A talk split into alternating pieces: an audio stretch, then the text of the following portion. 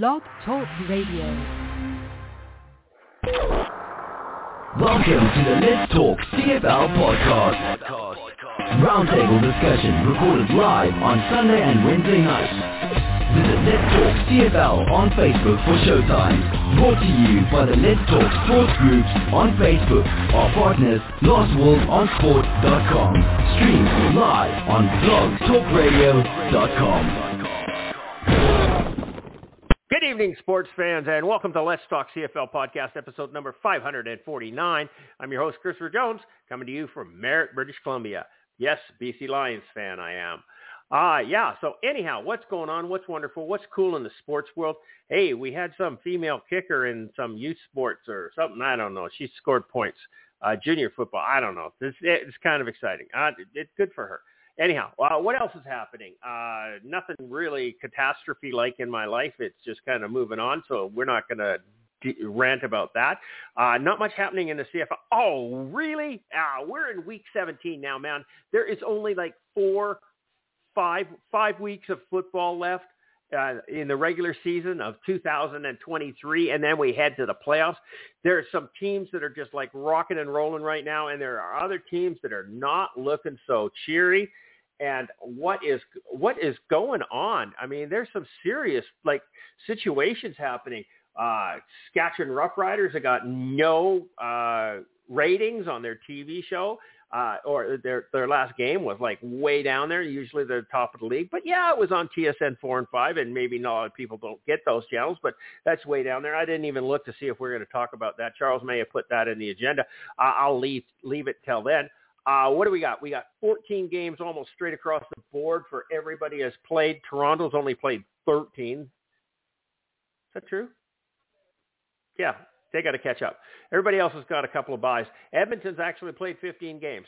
Uh, we're sitting uh, uh, not looking pretty good. Bottom three teams, uh, Calgary, Edmonton, and Ottawa are all tied at the bottom down there with four wins. Uh, Toronto's up at the top with 12. BC, uh, BC and Winnipeg are tied at 10 a pop.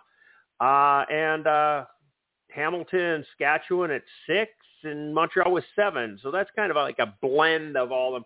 Maybe we should have one division. I think we could rant and rave on one division in the CFL because like there's only nine teams. Why would you have two divisions when there's nine teams? This East-West bullshit is just it, it's not tradition. I don't care what you call it. I don't. It's not tradition. It's just the way it was. Doesn't make it right. Doesn't mean that we need to stick with it. Everything is can evolve. Uh, it, it just let's it's time to change something because this is like really weird. Um, let's see, we got the top three teams there. We got the top three teams there. That would be fine. Uh, into the playoffs. Calgary, Edmonton, and Ottawa are out of there. That's just a fact. Uh, could it be? Could it change? Yeah. Edmonton's only got three games left, so that's going to be hard for Edmonton to do anything. Calgary's got four games left. Uh, Hamilton's got four to stay above them. So yeah, I don't know. We'll see what happens. Uh, let's uh, what's going on? I don't know. Let's open up the mics and talk to the the boys because we got a full slate of boys in here today. Uh, Charles, welcome to the show, buddy. How are you doing? Good evening. I'm doing well. How are you doing? Pretty fair. Pretty fair. Uh, what's this? Yep. CFL, what we're made of. We haven't pushed those buttons in a long time, have we? It's kind of cool. Okay. We have uh, not. Yeah. No, We have not. So uh, happy 70th birthday to Carson. I'm yeah. Glad that he's pushing in the years there. I, I'm I'm feeling I'm young not all gonna. of a Uh, sudden. yeah, you, you too. Uh, It's uh, it's weird to have a son that's like 25 years older than I am, but you know, um, I'm not going to I- blame the bakery that screwed up on the cake, or I'm not going to name them. Obviously, I'm going to blame them because they they did it, but you, you, you kind of have to explain this. Okay, Carson's 17 years old. yeah, my son, my son Carson is 17 years old. Yep. I buy a cake, and again, I'm not going to name the bakery. I phoned up on the Sunday, or either the Saturday. No, it was but Saturday. but they're new Ca- they're new Canadians. Yeah. So I phoned up on the Saturday, and uh, they asked me if I wanted anything written on the cake. So I it's his 17th birthday, so I said, "Happy 17th birthday." That's a very easy. That's what I had asked to put on the cake. Simple. We get it on Monday. We bring it home. we look at it and it says happy 70th birthday. So they kind of got the 17th and 70th kind of mixed up. That's hilarious. Okay. Yeah. We're we're we're, we're kind of funny about that. Anyhow, it, it, it, Again, it's I'm not going to name the bakery, but Oh, we could, we could. we could. Yeah, this, this, this show has no ethics or nice. morals. We could we could do anything. Apparently not. No. No, Yeah. no, no. We could do anything. Okay. So, uh, yeah. Let's. Uh, this is week 17. Okay, we're not week 18 yet, so I'm not going to do that. Uh, so anyhow, that's good. Well, happy birthday to Carson. Anyhow, Yep. However many it is, but so be it. 17. He's, he's, Not he's seven. up there, man. He's he was like a little baby when I first met you, eh? It's just like we've been doing Yep. this for so long. It's been what 10, 12 years that we've been. Uh, Yeah, about that. Yeah. because you know we didn't. I mean, let's talk CFL. Uh, the podcast has been around for eight years. The group was around, Yeah. I think, for a, a year or two before that. And before that, you and I were both uh, involved in another podcast and involved in another uh, CFL group. So yeah, we you and That's I have been together for a very long time, bro. Very long time. Yep. So yeah, Carson was just a wee one when we first started. Yeah. Anyhow, Not that way uh, anymore. let's- Yep. Let's no, he's not. He's getting to be a big boy.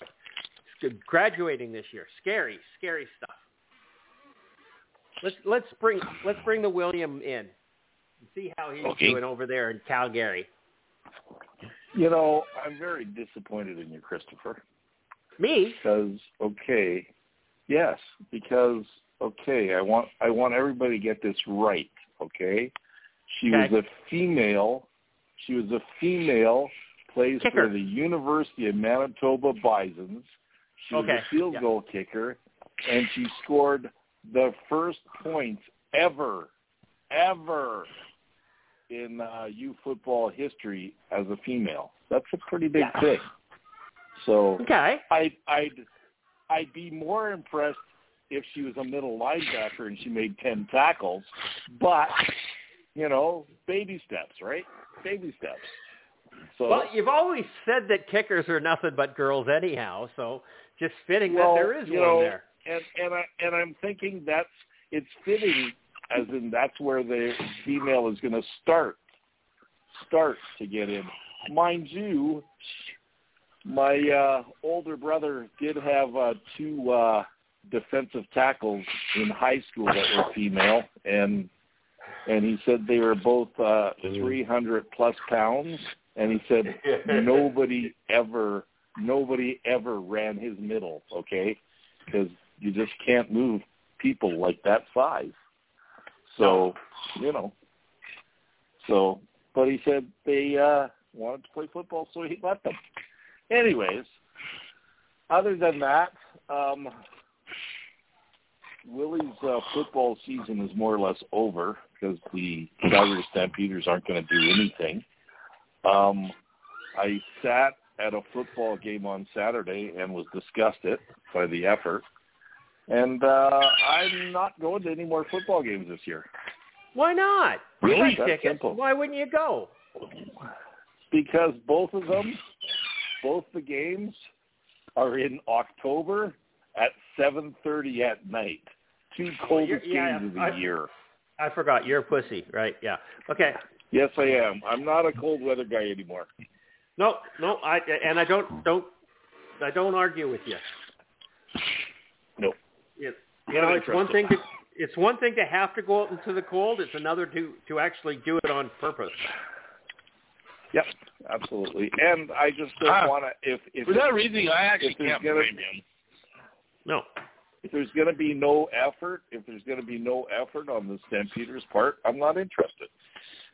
Yeah. So It it, it it's kind of sad.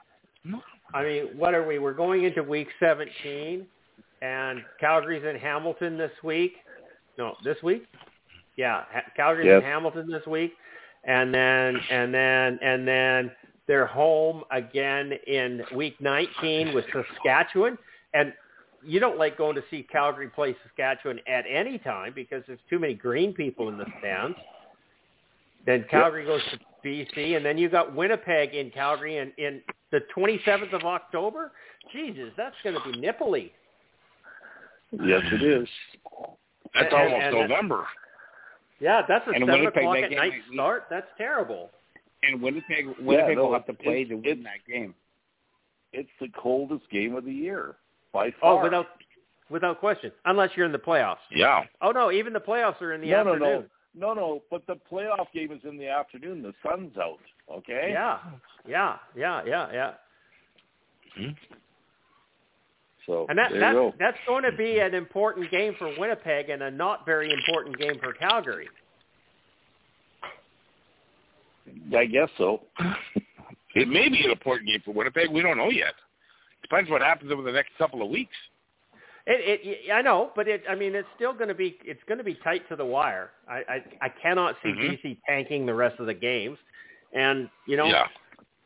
it's just, unfortunately, and we're going to talk about it later. I'm sure Toronto's going to mail in the rest of the season, which is, I, is really wrong.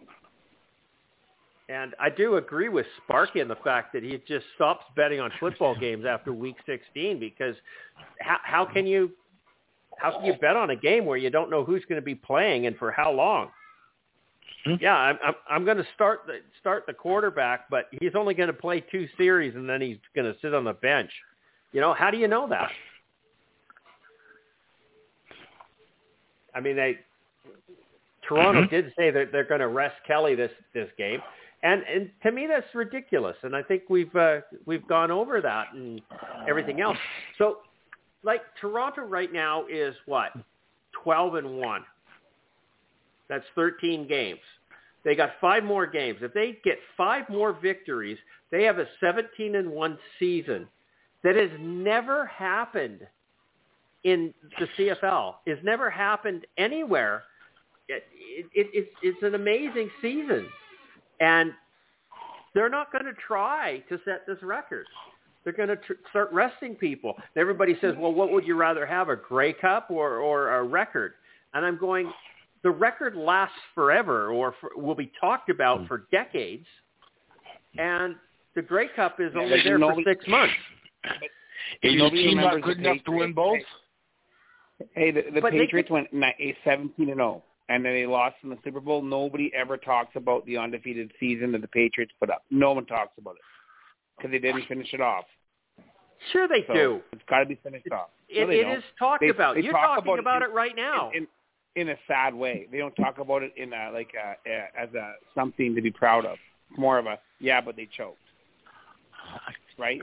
The Dolphins. But did it in nobody, nobody, nobody is saying that Toronto is going to choke. You're just assuming. Oh. You're just assuming I think that if they play hard deep. for the rest of the season, there's going to be nothing left in the tank for the Grey Cup game.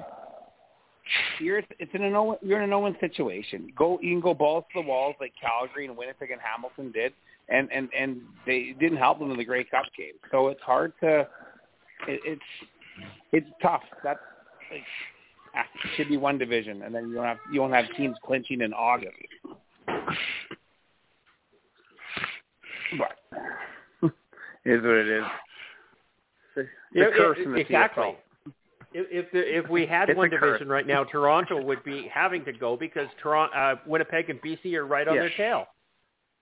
and they would have two more games against BC and and Winnipeg. They'd have one more game each against BC and Winnipeg. They'd have a real. They'd have to actually play, and they would have to start Kelly because it would be it'd be you know Winnipeg could still catch them, and they wouldn't have, they wouldn't play Ottawa and Hamilton six times a year. Four. Well, but I count playoffs and exhibitions, so but still, it's just it's Yeah. it's It's- brutal. It's wrong. Anyhow, that's Rudy. He's on, he's now Yeah, on the show. that was he just decided that he would pipe up and start Yeah. talking because he didn't like what I was saying. that was my that was my rant too. Going to be led into my rant. It was going to be everybody's bitching about the schedule. Well, that's the East teams. That's the East teams whining for uh, for less travel because they they they want to cut costs. So this is what we get when the CFL listens to East teams and uh, who dictate to the uh, to the West, and it's kind of a joke when the West uh, has more attendance better TV numbers except for Saskatchewan. I just think it's ridiculous. I think uh, the CFL needs a whole revamp. Like you said, one division would be would be a start, or actually a, a balanced schedule would be a start, where everybody plays every twice minimum. But, but we've had that in, in, in right along, e- except for the last Yeah. two or three seasons, right? It's just Yeah. recently that, that that concept has gone south on us, right? Yeah. I muted Charles there for a minute because there was some funny funny noises that were being made, and I thought it was him, so I kind of muted him. I didn't do anything. Yeah, I don't know. Somebody's somebody's making funny noises in the background. It's usually Will, but anyhow. Um, okay, so that's our that's the guys. They're all introduced. Now we're going to talk about week 16. That's the one that's in the books already. And uh, we had a we had a full slate, four games, and the first one up was Saskatchewan into Ottawa. And this one did not surprise me in the slightest, but it caught a couple people off guard. Um, but yeah, Ottawa with um, Dustin Crum. Is that right? Huh? Or Dustin Powell? And what's No, what's Dustin Crum's Crum. name? Dustin Powell's Crum. Hamilton. Okay. Powell's in Hamilton. I know, but what's his first name? Uh, I don't even know. Trevor. It- it- Trevor. Tre- No. Trevor Power. Yeah, no. No, no, no. Taylor. No, no. Taylor. Taylor. Taylor Powell. That's it. Is it Taylor? Taylor. It's really bad when we can't remember the guy's name. Yeah. Okay, so it's Dustin Crum. I I still get him Yes. confused with the guy on Harry Potter. Dust- so Du- I I don't know why I do that, but uh, it's, it's the only time, only other person I've ever heard of with the last name of Crumb is Viktor Krum from Harry Potter. So anyhow, so Ottawa, they're in Ottawa, they're playing Saskatchewan, and Saskatchewan literally mailed this game in. It was pathetic from the opening kickoff to the final whistle. They just absolutely did not show up, did not perform, did not do anything. Still scored 28 points. I, I'm totally in in shock over that, how that happened. But it was just, it was an, ah, man. I, as a Rider fan, I would be extremely disappointed in my team this year because they had just have not performed. But then we didn't really expect them to because they had to keep Craig Dickenson on because the the salary cap, the management cap, they couldn't fire him and, and start the rebuild. So they're going to start the rebuild next year. So we're going to have a pathetic Saskatchewan team for another two or three years. Uh, yeah, I know Rider fans don't think that, and they, but with the reality of it is you can't you got to start a rebuild and there there really isn't a lot of pieces in that town right now to start with. They haven't found a quarterback. I don't believe they have. So charles ottawa saskatchewan. Well, you said it uh, took some people by surprise. Uh, I'm one of them because after seeing the Red Blacks collapse against BC the week before, I just didn't have any hope for this team. I, I thought this was a team that was going to be so fragile with their psyche after that blown lead uh, that it was really going to uh, be a problem for them. But you got to, you know, uh, give uh, credit where credit is due they uh, pulled up and they actually um, were able to um, take over the game and then they they built up a big lead. Although I will say this, they did come very very close to blowing another lead. Uh, they were up by I think um, like 19 or 20 in this game with about two minutes left. Then they let Saskatchewan score two touchdowns in 30 seconds. And fortunately for the Red Blacks, they were able to recover an onside kick and hold the lead this time. But they almost did it again. There were some nervous moments, I'm sure, for some of the Red Black fans at the end of that game after witnessing what had happened the week before. Are they sitting there thinking to themselves, oh, my God, here we go again? They were able to hold off the Riders this time, and probably part of the reason for that is, well, they were playing the Riders.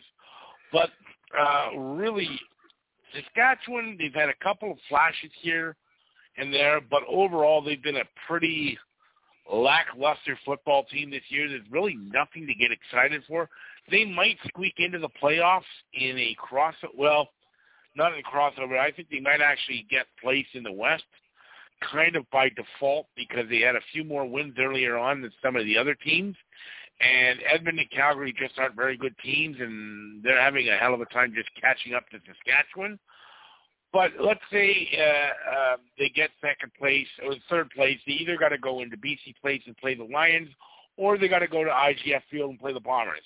I'm sorry, I think they get hammered no matter where they go because uh, even though they're right now in third place, like I said, kind of by default, they're just not a good football team. And this rubber stamped it because they were a, a virtual no-show for the majority of that game against Ottawa, and I I just don't think they're a very good football team either on offense or defense. They've got to start turning things around there. They they need a, a new new hierarchy. They need a new GM. They need a new coach, and they got to ditch a bunch of some players and uh, really do some turnover there. That's a team that needs a serious and, rebuild. And find a quarterback. That too. Well, I, I'm not as down on Dolegala as uh, you you are. I, I think I've I'm not, I'm not down on him. I just I don't think think he's good he enough. He needs more. Okay, and maybe not, uh, but I think maybe he just needs some more um more uh, experience. I mean, he did kind of get thrust in there with some injuries earlier in the season with Trevor Harris and stuff like that. I think after some experience, more experience, he may be able to uh, uh, be a more consistent starter, but maybe not. We'll see. Time will tell. But Saskatchewan needs to, and finally, I feel good for the Ottawa fans and the Ottawa players after some really bad losses that they should have won. Uh, not just the BC game, but earlier this year against Montreal. There have been a couple other ones. Good to see them finally hold a lead in front of their home fans and, and get a victory. And hey, I mean, they're not great, but they're still not out of it playoff-wise. So, like they say in the poker term, a chip in a chair. They're not done. We'll see how they go moving forward. I mean, I don't expect them to make the playoffs, but hey, it's not completely impossible yet. Well, Ottawa's got back to back with Montreal, and and then they Right. they play play Toronto, and Toronto has made the you know they're already resting people, so that that that's a game that's winnable for them. And they're Mhm. and, and they have back to back with Toronto, so they have back to back with Montreal and back to back with Toronto for the rest of the season. They could pull off four victories. Yeah.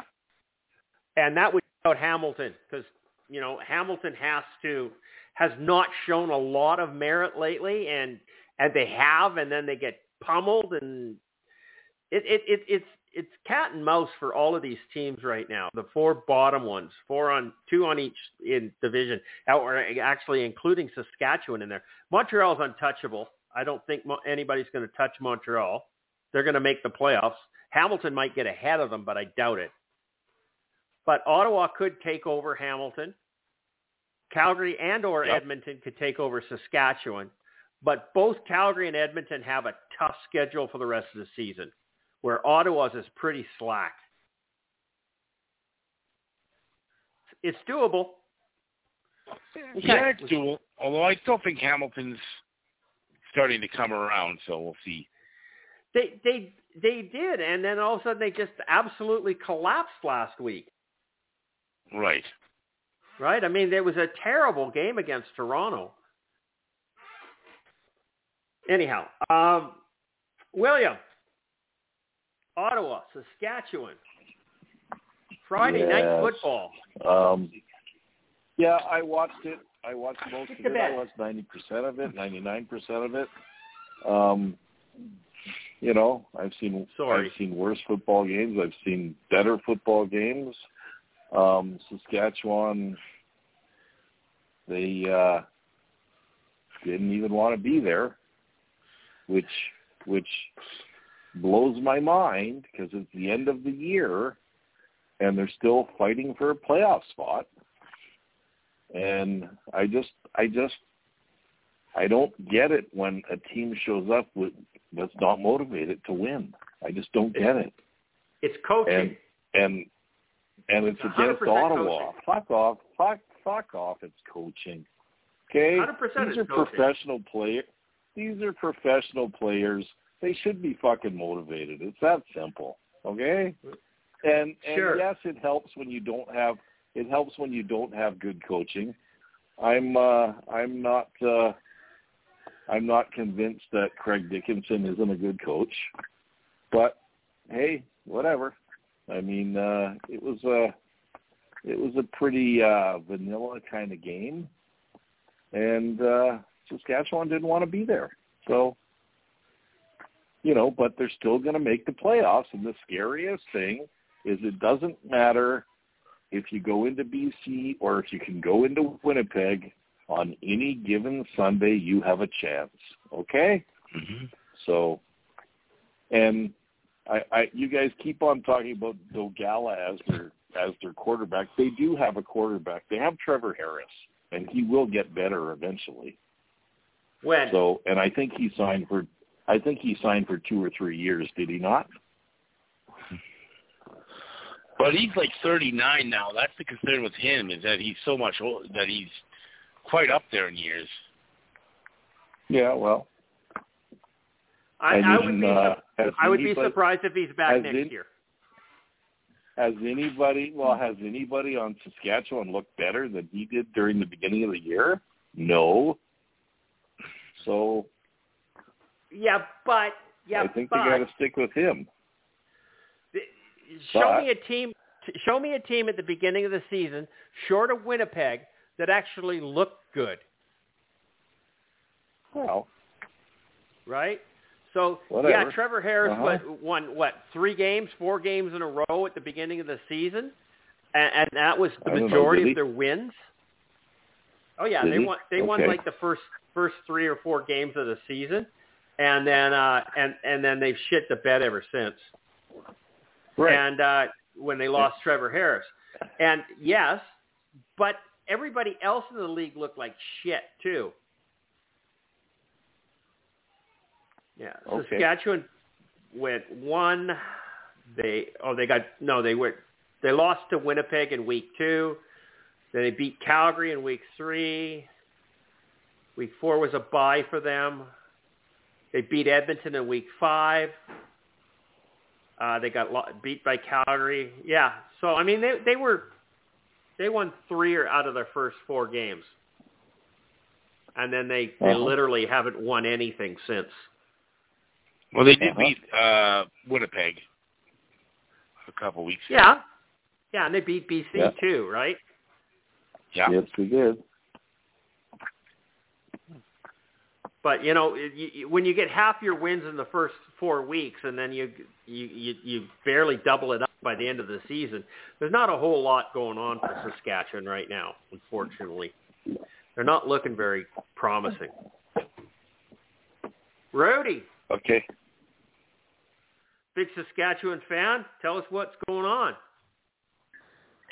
Ah, you know what? I, I bet on Ottawa this that game, and I wasn't really worried about the result. Um, and you know, the scary thing though is, like you say, Saskatchewan and Ottawa, they- they're they're hanging around, hanging around. And I mean, if you're Saskatchewan and you get a one game shot against Winnipeg in the playoffs, man, who cares what your record is, right? And uh, you have nothing to lose. And that's a scary team to play. And and even Ottawa, they Ottawa should be in the playoffs. Ottawa should be tied with Montreal right now, but they just have some incredible horrid luck this year. Oh, no, they, I guess you make your own. You make your own bad luck too.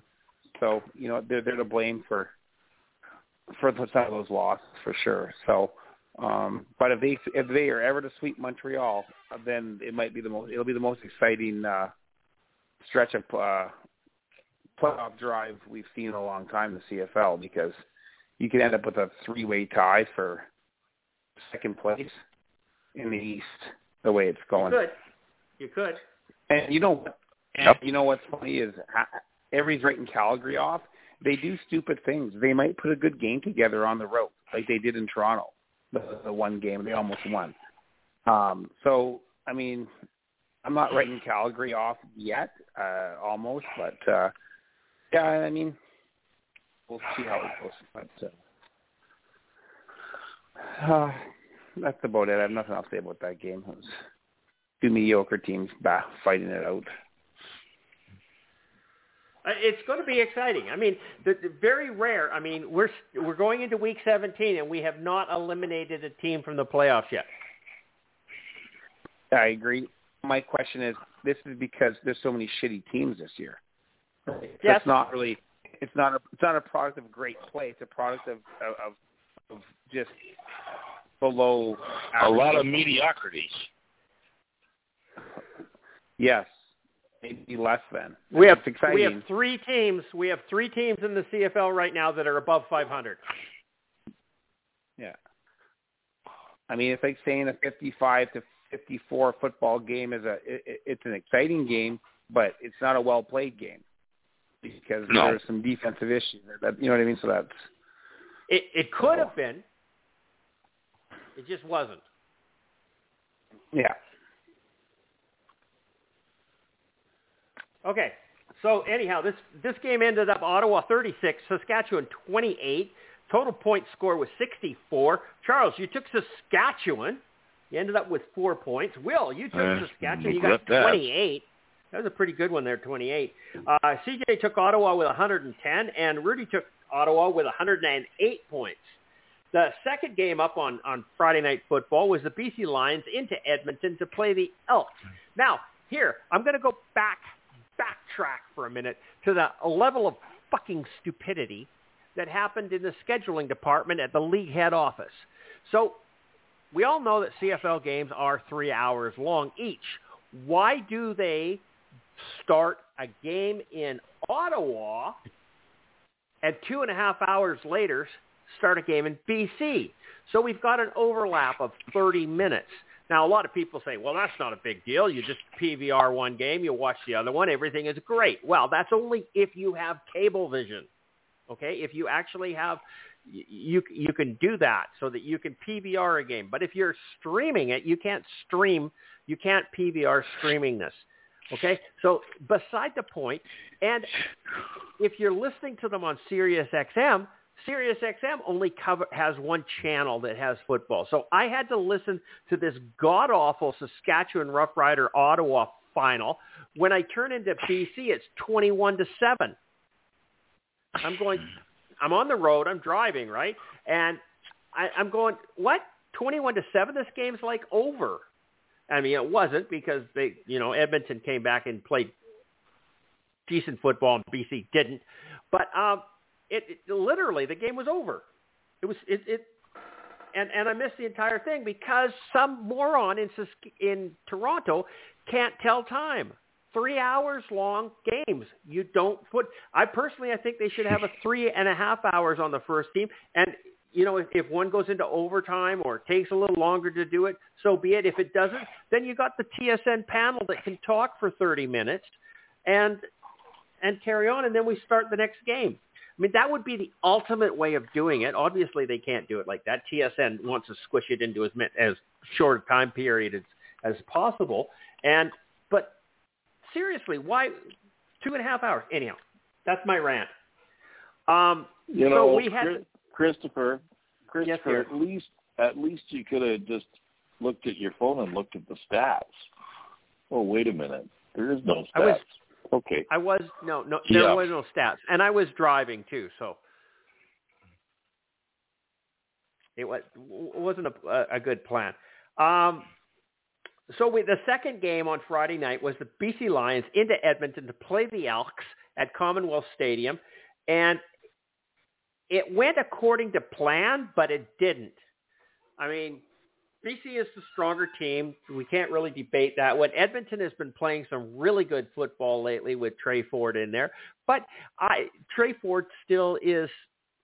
He he's played really good against weak teams, and he really hasn't been challenged against better quality teams. Now, I I'm I keep challenging myself, and I'm I'm being I don't know if it, I- it's not being humble or anything else, but I keep I'm hesitant to call BC a strong team, even though they're tied for Winnipeg for the top of the Western Division. Okay, um, they have this way of disappointing me, and, and this year, I mean, how did they lose a game to Saskatchewan, and then how did they lose a game to Hamilton back to back? It's ridiculous. Well, you Get could do the same thing Toronto. about Winnipeg. Uh, you can, Yeah, hundred percent you can, and that's why we're tied at ten and ten. Um, so it, it it was a questionable game going in. It would I had no doubt that BC was going to win, but I I was kind of cheering for Edmonton a little bit to come out and play a really good game of football, so because their fans deserve it. I, I wouldn't have been overly disappointed if BC lost this game or the Elks had won this game, but it, it turned out the way that it did and I was pretty happy about it. So I didn't actually get to see the game. I got to see the last five minutes on on TV on the iPad, but because I was driving the whole time. But uh, I listened to it, and yeah, it was interesting. I, I there was times where I was frustrated. I mean, Vernon Adams does throw a pick six for what his first throw, first pass of the game, first second or something like that. This is ridiculous. How do you do that? You score in your opening drive and you let you give him a pick six on the next one, and and, and he's in the end zone, and then oh my god. Okay, uh, I'll let this one go. Uh, Charles, you watched it. You're BC Lions fan. You tell us what happened in this game. The Lions were kind of hot and cold in this game. Uh, they they, like you said, first two drives, one's a long touchdown drive, the next one's a pick six. And then they seemed to almost take the game over, and they built up a 21 to seven lead. And then they let the Eskimos back in. It was kind of a roller coaster of a game the Lions were up and then they were down. Um, and up and down and up and down and up and down. It was a, a really back. It was a back and forth. Let's face it, it was an entertaining game. It was back and forth. Both teams had some strong points. Uh, in the end, the talent won out, as a lot of times it will. The Lions, I believe, are a more talented team. They ended up winning. Uh, I thought uh, uh, Mazel maybe had his best game of the year at uh, over 100 yards and two touchdowns.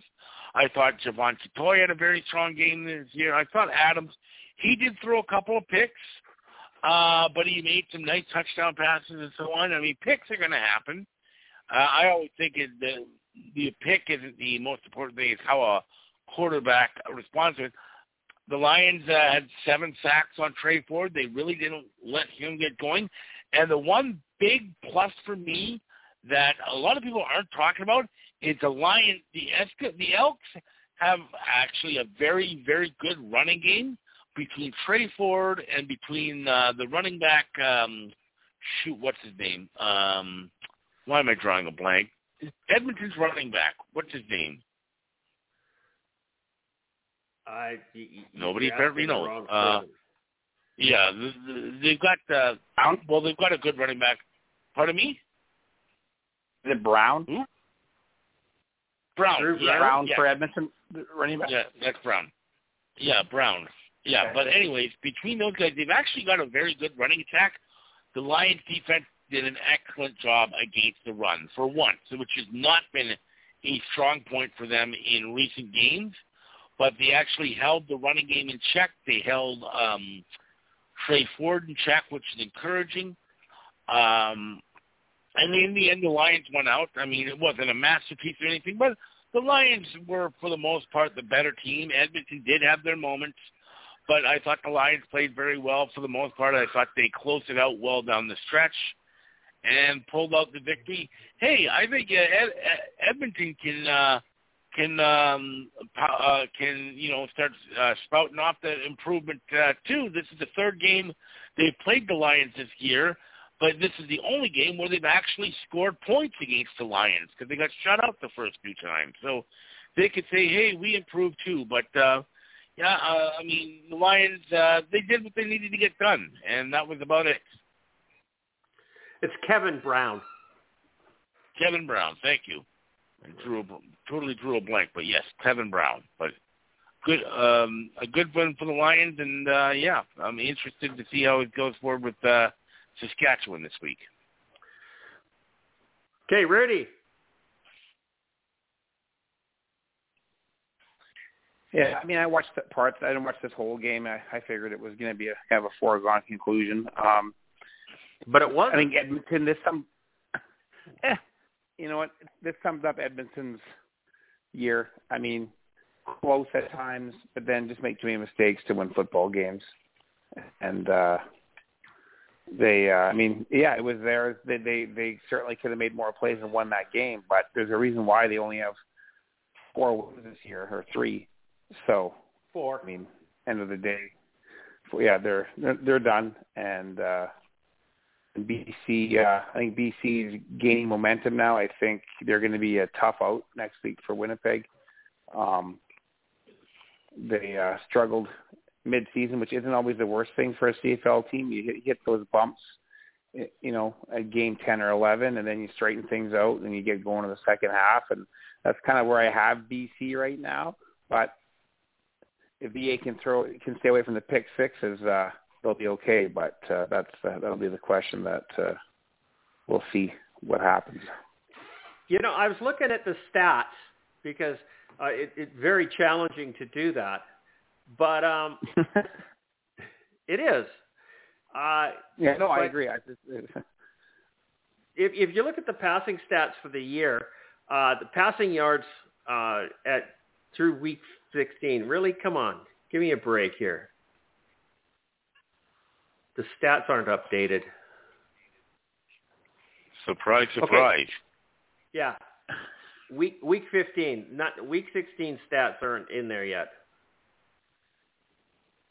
How, how do they expect people to bet if you don't keep your stats up to date? Good question. Yeah, I, I, I've got to go in here and see if I can get this going again. No, there's no stats for week 16. Of course there isn't. It's Wednesday. Why would we expect it already? It's only been like uh, three ga- three days since the last day. Oh, I mean, what, what do you expect? I I think I may have found it. Okay, I did find it. I did find it. It is week 16. The stats are up, but you had to go through about 18 different doors to get to them. Uh, Someone has to add, you know. Yeah. Jake Maier is leading the league in passing yards. Vernon Adams is number two. Zach Collaros is number three. Okay? It doesn't go into fourth, fifth, and sixth. So uh, Chad Kelly's somewhere down there. Okay. Uh, passing touchdowns, Zach Collaros is up at the top with 29. Adams with 25. So he's not that far back. Chad Kelly's, you know, a, a little bit back at 21.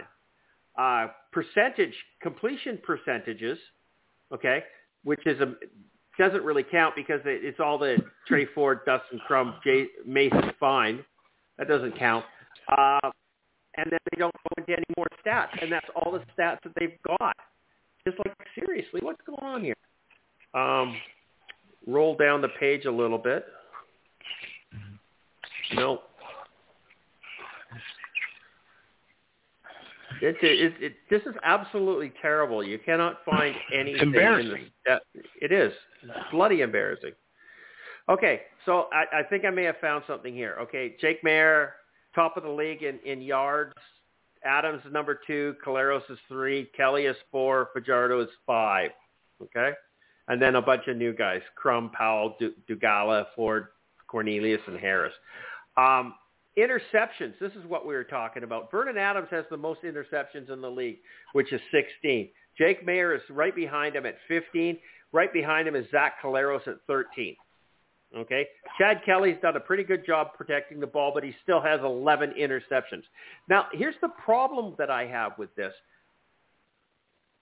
The person with the most amount of interceptions, which is Vernon Adams, has the most amount of attempts, like passing attempts, also has the most amount of completions.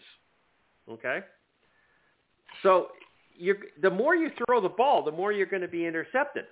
So is it because Vernon Adams doesn't have a quality running game that he leads the league in interceptions because he's throwing the ball like more than 10% more than Collaros, who's in number in the second position, or actually third. Well, no, Jake Maier. Uh, VA's had issues in Montreal throwing interceptions too. This isn't a new thing with him. That's no, what held not. him back in Montreal.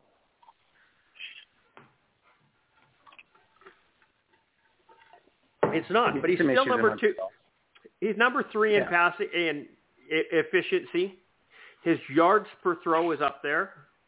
It, it all of the stats. And here's the number number. He's the number two. He's got the win loss second largest win loss ratio. Okay. Chad Kelly is number one at twelve to one, and Vernon Adams is number two.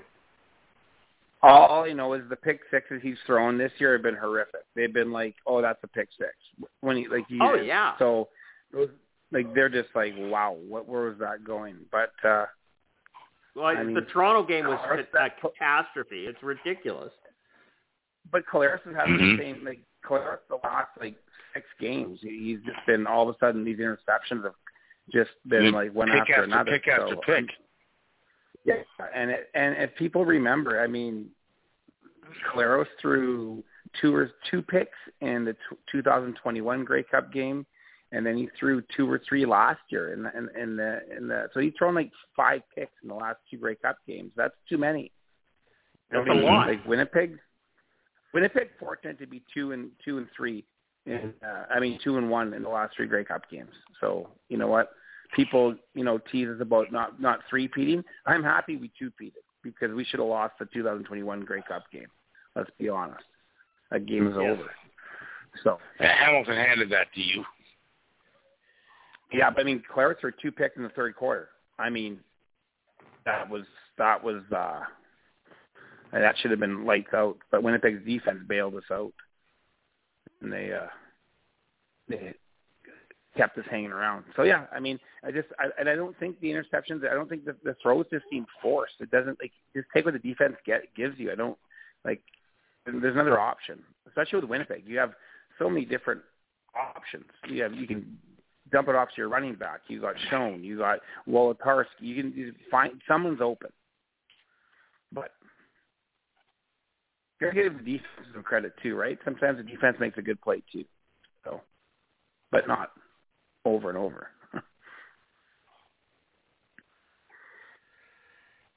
it, it, it, it, it, it's a weird year. It's not it's not a normal year. And you know, and everybody's sitting there and one of the posts that came out it says, Is Vernon Adams in the conversation for MOP? And and everybody's going, No, no, no, no. He's got too many I'm looking at the stats and I'm going, He's the number two quarterback in the league behind Zach Collaros.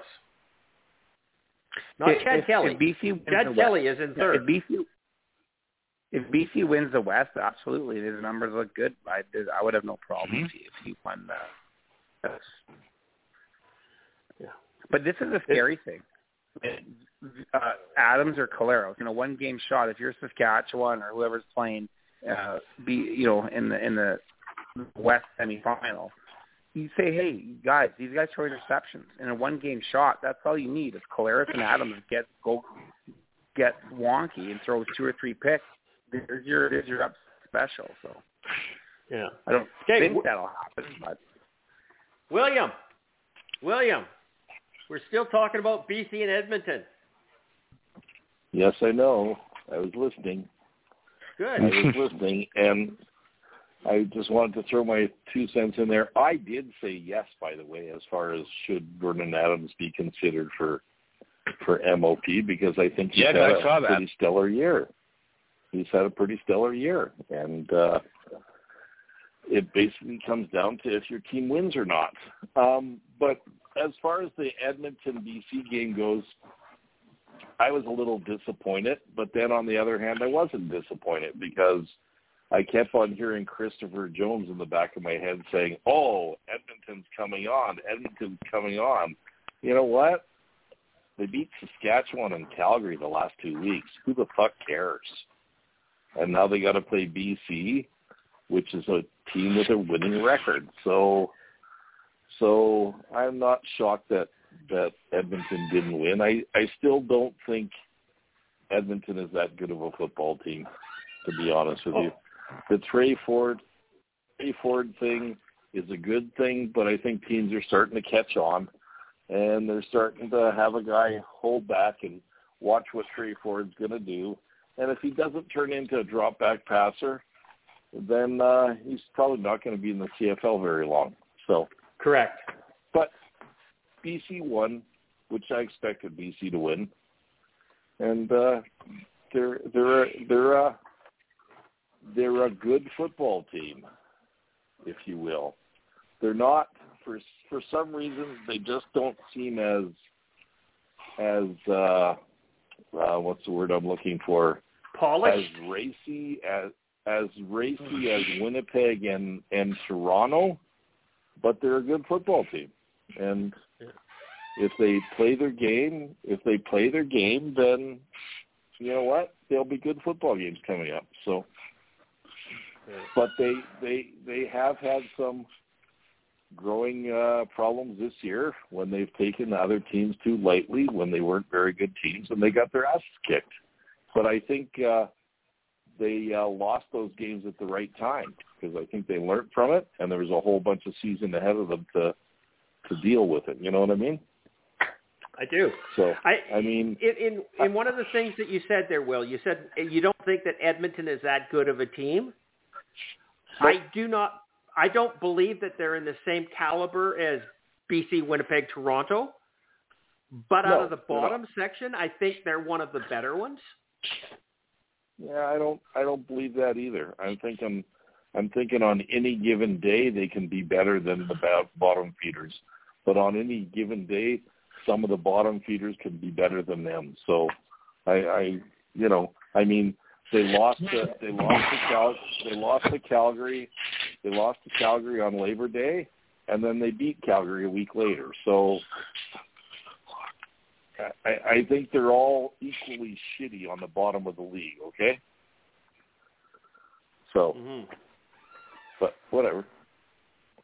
No, I don't disagree with Just you. I just thoughts. think that, that that the bottom part of this league is is actually the bottom two thirds because you Yeah. can pile that garbage all as, all in the same Yeah, bin because the bottom six teams are, are there's no nobody standing out right you now. could you could you could take the bottom six teams, put them in a tournament, and I couldn't fucking guess on who was going to come out on top. No, Okay, I, I- couldn't guess. Not I chance. couldn't either. But I'd say that the odds were better for Edmonton than anybody else. Yeah, but you're a you're a you're a Chris Jones uh, fan, so that's why you like Edmonton so much, I do, I do. right? right? I, I'm not a Tre. Ford fan. I don't think that he's he. I, I don't like quarterbacks who tuck the ball and run at the first opportunity.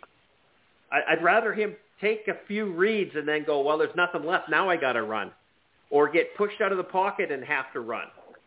But when it, it- Yeah, it, I'm gonna, you know, it's it's that young football happy feet type of thing that I just don't like. And you know, and and that is exactly what um, Nathan Rourke did in college. Is he he was a runner, right? He he he made his mark by running, and then when he got into the BC Lions, he he mindfully he mindfully stopped doing that. And and it was like night. It was such a relief to see a young kid, 24 years old, actually have the pocket presence to play there. And you cannot compare Tre Ford with him. They're they're global opposite players. Well, who said they were comparing Tre Ford with him? We're not. I'm just saying that Right. you know when they're saying, "Oh, oh he he's the next next great Canadian coming up." Well, he's not. Well, well, They're- they're- he is because he's he is because he's the only he's the only Canadian quarterback in the CFL right now. So Yes, if I he know. sticks and he's a starter, he'll be the next great Canadian. Yeah, Hey, let me. that's that's like being the tallest midget, right? Speaking speaking of great Canadians, I got to tell you guys. Well, no, I'll tell you dur- about the at Calgary. The Calgary. I Great went to the Canadians. You're Calgary talk, going to talk about Alex Alex Singleton over in in, in Denver because his team got Well, I, I did. I did have. I did have. I did have a night. I did dream about Alex Singleton on Sunday night, and my dream was That's weird. Alex Singleton chasing chasing Miami Dolphins down the field because he did that a whole bunch on Sunday. Okay. Yeah. So the wrong way. I mean, yeah, I know. I know. Okay. So the final score in this game was BC Lions 37, Edmonton 29, 66 points total. Charles picked BC, got 100 points. Will took Edmonton, got 8 points. CJ took BC, got 106. We really underestimated the score in this game. Rudy did the best. He got he, he, he got 12 points. It was closest in score, but he took Edmonton, so that doesn't count at all. Um, Saturday night, we had a couple of games. We had the uh, Montreal Alouettes coming west to play Calgary at, in, in McMahon Stadium, and Calgary, you know, pretty strong in McMahon this year, so you know, it's going to be a good battle. Uh, that's not what I saw, but uh, anyhow, I'm going to turn the William. You were at the game, right? You talked to us about this Calgary Montreal game. The Alouettes just kind of kind of spanked them a little so bit there. I, I don't I don't I don't have to talk about the game in general because uh anytime you lose to Cody Fajardo, you're a fucking loser. Okay? um because Calgary Calgary uh Calgary made him look like an MOP, to be honest with you. Um this is Well- by far and away this is by far and away the worst Calgary team I have seen since I've been watching the Stampeders. And yes, that does include the Matt Dunnigan year. Okay, it's a it's it's a horrible football team. They don't have any drive. They don't have any desire. They don't have anything. The biggest problem that the Calgary Stampeders have is they need two offensive tackles, they need a quarterback, and they need a defensive backfield. So basically, you could rebuild the whole team if you wanted to. Um, they they they this was in reality probably the biggest game of their year, and they came out and they were coming off a bye week, and they came out like they didn't even want to fucking be there. And it was pathetic as a fan to sit in the stands and watch that. okay. But but on a good note, here's a here's on a good note. We were talking about great Canadians earlier, and you guys have heard me make fun of Jon Cornish numerous times running up and down the field with a flag um, during Stampeder games. But on Saturday afternoon, he was in the stands, and he was he was walking through different sections, and he walked through my section and he sat down right in front of me. He he saw a nine-year-old boy there with his mother, and he sat there and he talked to this nine-year-old boy for about ten minutes. Okay, which I thought was pretty amazing. And he signed he signed a bunch of stuff for him. He signed a bunch of stuff for him, and he signed a bunch of stuff for everybody else. And then in the middle of the game, he stands up and turns around and he introduces the whole crowd to this this kid who was turning nine years old on Sunday, and he got the entire crowd to sing happy birthday to this nine year old boy. I was totally blown away and impressed by that. So that's my Jon Cornish story. So that made the game for me, to be honest with you. Okay, so I, I I can't say this. I, I really want to, but I can't say it. No, don't say it, Christopher. Do you know what I'm thinking? Okay. Um, I, I, I kind of agree. I, I don't have a problem with what you've just said, but Saskatchewan outplayed the, the Montreal Alouettes. It may not sound No, like Calgary. it, but if you, sorry, what did I Calgary, say? Yeah, Calgary Stampeders out, outplayed the Montreal no, they Alouettes. fucking no, they did. No, they did not. Holy They shit! They did not. Why do you say that? Because the score was twenty-eight to fucking eleven or whatever it was. they didn't that was the score. them. That was the score. That's all that matters. Well, I, I know it is, and then there's a W, but they outpassed them, outrushed them. They they had more net yards. They had more first downs. You know, it it just They just did But a better job playing football. They just couldn't didn't put it in the end zone. Matter. I know. I know it doesn't. matter. Jake Maier. Jake Maier was fucking atrocious. He was horrible. He But he wouldn't took even be my third string. He wouldn't even be my third string quarterback if I owned a team. Okay, he's fucking awful, and I've been saying that for a year now. I know. And You he have. Is, he is okay. I'm telling you, he's nobody's starter, especially Calgary's. Well, he actually is Calgary's starter. Yeah, I know. But you know, if I if know. Calgary released him tomorrow or today, okay, Yeah, yeah. there's a couple Yeah. teams in the league that would pick him up. He he would be better than what Saskatchewan has. He would be better than what Montreal has. Uh huh. But okay, so I noticed some of your comments today online, or was it today, or whatever it was, and you're talking about how Calgary has gone backwards with Dave Dickenson. He's he's Correct. another example. He's another example. If he got fired tomorrow, I betcha it would be 24 hours, and he'd have a job in the CFL. And, I and guarantee it. be. That doesn't make him a good coach. Well, okay. It doesn't, does it? Okay. We're gonna we're gonna talk about that later on anyway. So Are we? Okay. I'm going to Oh, do yeah. that. I'm going to put I, Oh, I, yeah. I put Charles on mute. He was making some funny noises. Must have a cold. Sorry, I something. was. don't know. Uh, no, no, I was. I sneezed a couple times. I was trying to hold back so I didn't sneeze into the microphone. Yeah. Anyhow, I had you on mute, buddy, and uh, you could have just texted me if you needed to say something. But there you go. Talk about That's okay. I forgot game. that I was on mute and I was trying to talk, and I realized I was talking to nobody. I, I, I would rather you put it on mute, and then you can take it off when you want. I should remember anyhow. to do that. I guess. Yeah. That would be nice. When you're not Um, talking, put it on mute. We, we we had agreed that that was going to happen, and just nobody seems to do it. But that's okay. Uh, Montreal, Calgary. Uh,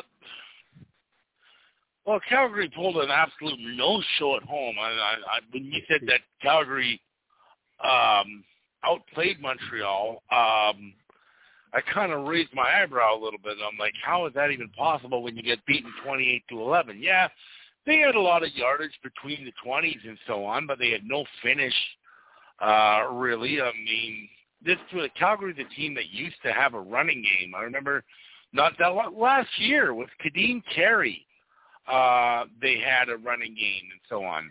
Um, but I mean, this year they're just not getting anything going. I mean, you you look at the stats in this game, and they, yeah, they had a lot of yardage and so on. Was some yardage through the air. 271 yards isn't a bad.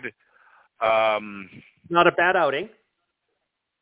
Not a bad outing, but when it's all between the 20s and you're not moving the ball very well, uh, it's kind of hollow and so on. And Calgary is a home team with a team against Montreal, and Montreal's not the great team. I mean, they were coming into this game, they were under 500, but they just pulled an absolute no-show in this game. There was just no urgency. There was no uh, strong play, and they, they Calgary's come up too many times this year like that. Um, they had the one game where they beat Toronto, and I don't know. I thought, hey, they're they're turning things around. This is going to boost them and so on. And they've really been crap since then. They really have not done much at all since that game. In fact, they've just gone steadily downhill. And uh, I'm sorry, I, I'm with Will. Jake Maier is not a starting quarterback. I mean, you're right when you say that if he were released, he'd be signed probably um, very quickly. But that's more to do with the lack of quarterbacking in the CFL right now, rather than That, his that, talent. that was my point. He's- yeah, and he's not great um, by any stretch of the imagination, but he's still better than some of these other plumbers that are playing on other teams. But uh, with all due respect, uh, Calgary should be embarrassed by this performance, especially at home when they've had a team that struggled with attendance, and to have an absolute no-show against Montreal. Even if they'd have lost, but they'd have played well, and it was a battle that went right down to the uh, right down the wire, then I think some fans could accept that. But to just just give a terrible performance, uh, that's unexcusable, especially this time of year with Calgary, and we've talked about other teams not being out of the playoff hunt. Well, Calgary's not out of the playoff hunt right now either, but um, they don't show any urgency in trying to get back into it. I don't know. It's just uh, Calgary's just having a terrible year. Just I've never seen anything like this with the two Alberta teams, just both bottom feeders. It's, uh, you never see it. And give Montreal credit; they went in and did what they needed to do on the road. But I don't think Calgary made it very hard for them, other than Micah Awe taking headshots at people. At least he's trying. Rudy. To what? To injure people? Because he's doing a good job of it. Rudy, Rudy, Rudy. Oh. Yeah. Uh, I I lost some money on this game. I thought Calgary was going to win this easy. I thought this wouldn't be a close, but uh, Jake Maier, I think some turnovers inside the 20s, and that just killed it momentum in Montreal. And and and and Montreal uh, actually just stayed out of Calgary's way and let them bumble around the field, and and they scored points when when they had the opportunities, and they played a a pretty good road game, I guess, considering Calgary shit the bed. Uh, it's uh, disappointing if you're a Stamps fan. It's not, uh, tough to watch though because uh, it's not doing much for attendance in Calgary either. So hopefully things get turned around. Now I don't know. Maybe you you'll know more than I will, but is uh, ownership not spending enough money on players? Is that an issue now? It wasn't in the past and Huff was able to always find these guys. But I mean, this year going into the season, we all said, well, okay, Huff's got some up his sleeve, right? Because he's just not going to let Calgary start with this lineup. They have they need some improvements, but none was never made. So we shouldn't be really shocked, I guess, by this performance or, or this year. But I guess we have to see it to believe it, and uh, here we are. And uh, I mean, if they don't spend any money in the off season to, to improve their roster, it's, it's not going to get any better. You're going to be Ottawa East, Ottawa West. That's all you're going to be. So hopefully things change in, in Calgary, and uh, are they're competitive next year. I, I almost think that's yeah. insulting to Ottawa. Yeah. Well, yeah. And I mean, honestly, the Owls aren't a great team. The Owls are not good. Like anybody thinks the Owls are good, please. They're no. they just tallest midget bowl. Maybe Ottawa, maybe Montreal wins the tallest midget competition at the bottom. I mean, it's Cody Fajardo's over there. I mean, come on, seriously. It, it, this this league is is is pathetic right now. I I don't know what if else Cody to say. Fajardo is your starting quarterback, I'll never call you a good team. But Charles, they're the fourth best team in the league. They're in the top. It feels half. like it's a pickup game when when the That's when, the when it's problem. a bottom six match. When it's a bottom six matchup, it feels like it's a pickup game where any team can win. Who depends who's more who's the least hungover. That's the way it, what, it feels. What, I mean, that's what, that's what Will said. You take the bottom six teams, you put them into a tournament, and you could not yeah. pick the winner. I couldn't. Yeah. Couldn't and because they all do stupid shit at different they all do stupid shit at different times. So you don't know what team's going to do the the most stupid shit to lose the game you don't really know. You know, I mean, out of those bottom six, you got you got four coaches yeah. that have been screwing up this year, right? The two You don't know what they're Dickensons. Bob then- Dyce, and Orlando Steinauer. They've done dumb shit that has actually lost them games. and you tack on, and then you tack on like yeah, and you tack on their quarterbacks, Fajardo, and the, the, who knows when they when they start throwing the ball, you know, who knows where it's going. It's uh Okay, yeah. Final score was Montreal 28, Calgary 11. Total points scores 38. Charles took Calgary. You got 24 points. Will took Calgary. Got 36 points. CJ took Calgary. I got 8 points. Rudy picked Calgary. He got 22 points. This was a terrible game. Everybody thought Calgary was going to win, and Montreal came in and slapped them around. Oh, my good Lord. Okay, last game of the week, uh, week 16. uh, was the Hamilton Tiger Cats coming up the road to Toronto to play the Argonauts. Now, this was their fourth fourth meeting of the year. I think it was, wasn't it? The, the, yeah, this was the fourth meeting between Hamilton and Toronto this year, and Toronto was up three games to none.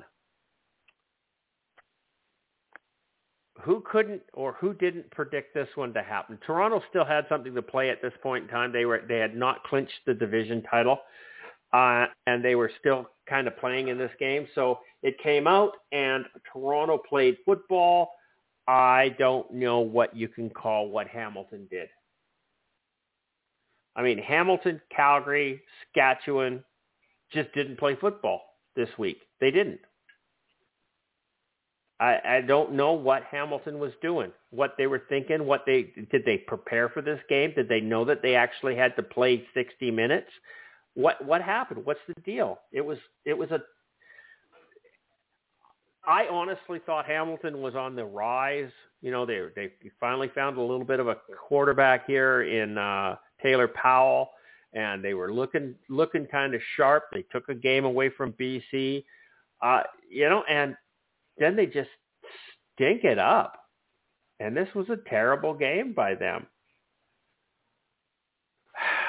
William, you start us off, please. Hello. Yeah, go ahead. What's going on, William? Can somebody talk?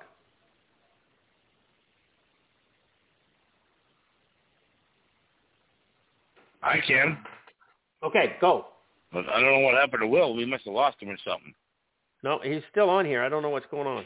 But go Oh, ahead, Charles. please. I heard him say hello, but uh last week we were all talking about the Hamilton Tiger Cats, and we were all commenting how we all thought that they were going to surpass Montreal and take second place in the East. Do any of us think that still? Because quite frankly, um, after uh, last week's uh, game against Toronto, my opinion of the Ticats uh, took a bit of a hit because, quite frankly, they weren't com- competitive in this. They were embarrassed in this game.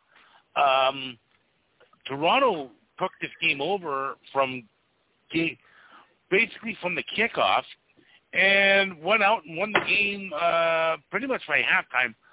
Hamilton was embarrassed in this game. They just couldn't get anything going. I thought they were. I didn't know if they were going to beat uh, Toronto, but I thought they'd at least be competitive. They weren't. This was a blowout. That score, 29 to 14 for Toronto, is very flattering to Hamilton because it was a much, much more um, one-sided game there. They pulled a no-show, much like I mentioned earlier with Calgary. They didn't show up to this game at all. Um, sorry, Charles. It was kind of embarrassing. Hmm? I said sorry. I forgot About to what? put Will in the box. It's going to ring in a minute. Okay, I didn't hear anything. So, um, well, now I do. I can I'll hear you just wait, 'cause now. No one's going to be able to Okay, hear me. William, Now okay. he's back. Okay. Okay, But anyway, continue, it was a no-show by Hamilton. It was embarrassing. Um, and you think Ham- Toronto and Hamilton, they're the big rivals in Ontario and stuff like that. You think this is a game that the Hamilton players are going to get up for. But they came out flat as a pancake. They didn't seem to care. Uh, I thought they were finally starting to get their shit together in Hamilton. Uh, but it's looking like I was wrong because, quite frankly, that was that was a terrible performance, and um, they're they're they've fallen back to where they were in my estimation a few weeks ago before they had, went on a little bit of a run there, and uh, they're back down lower in my standings again. Yeah. I, I don't know. I want to uh, challenge you on something here. I I've actually made fluffier pancakes than they played. Okay, fair enough. You know, you said they're flat as a pancake, and I, I've made some pretty fluffy pancakes because this team was terrible. Well, then they were flatter as a pancake. Then how's Yeah, that? flatter, flatter than a pancake. Yes, I'll Flatter do- than a pancake. I'm, I'm willing Uh, to go with it, that. It, it, it was terrible. Okay, William, you want to jump in now? Are you you back among the living? Yeah, um, you know what? That game went the way it should have went. Toronto should have dominated, which they did. and Hamilton didn't show up, which they did. So, yeah, I'm uh, not surprised, but I was surprised because Toronto had already clinched uh, had already clinched first place, had they not, or did they do that last no, weekend? No, they needed I this can't game. remember. Yeah, the, Okay, the that's, so that's why for they 'em. played well. So once again, how the fuck are they going to be motivated for the rest of the year? Good luck. Good luck. But on that note, all the a lot of the a lot of the Toronto coaches have been in that position before because they were in that position with Calgary when they Right. coached in Calgary. But they weren't And successful so were- they've either, seen were it they? be- No, they they've seen it before. So let's see if they do something different, or is there, or is there a solution to that? I don't know if there is. Uh, I don't think so.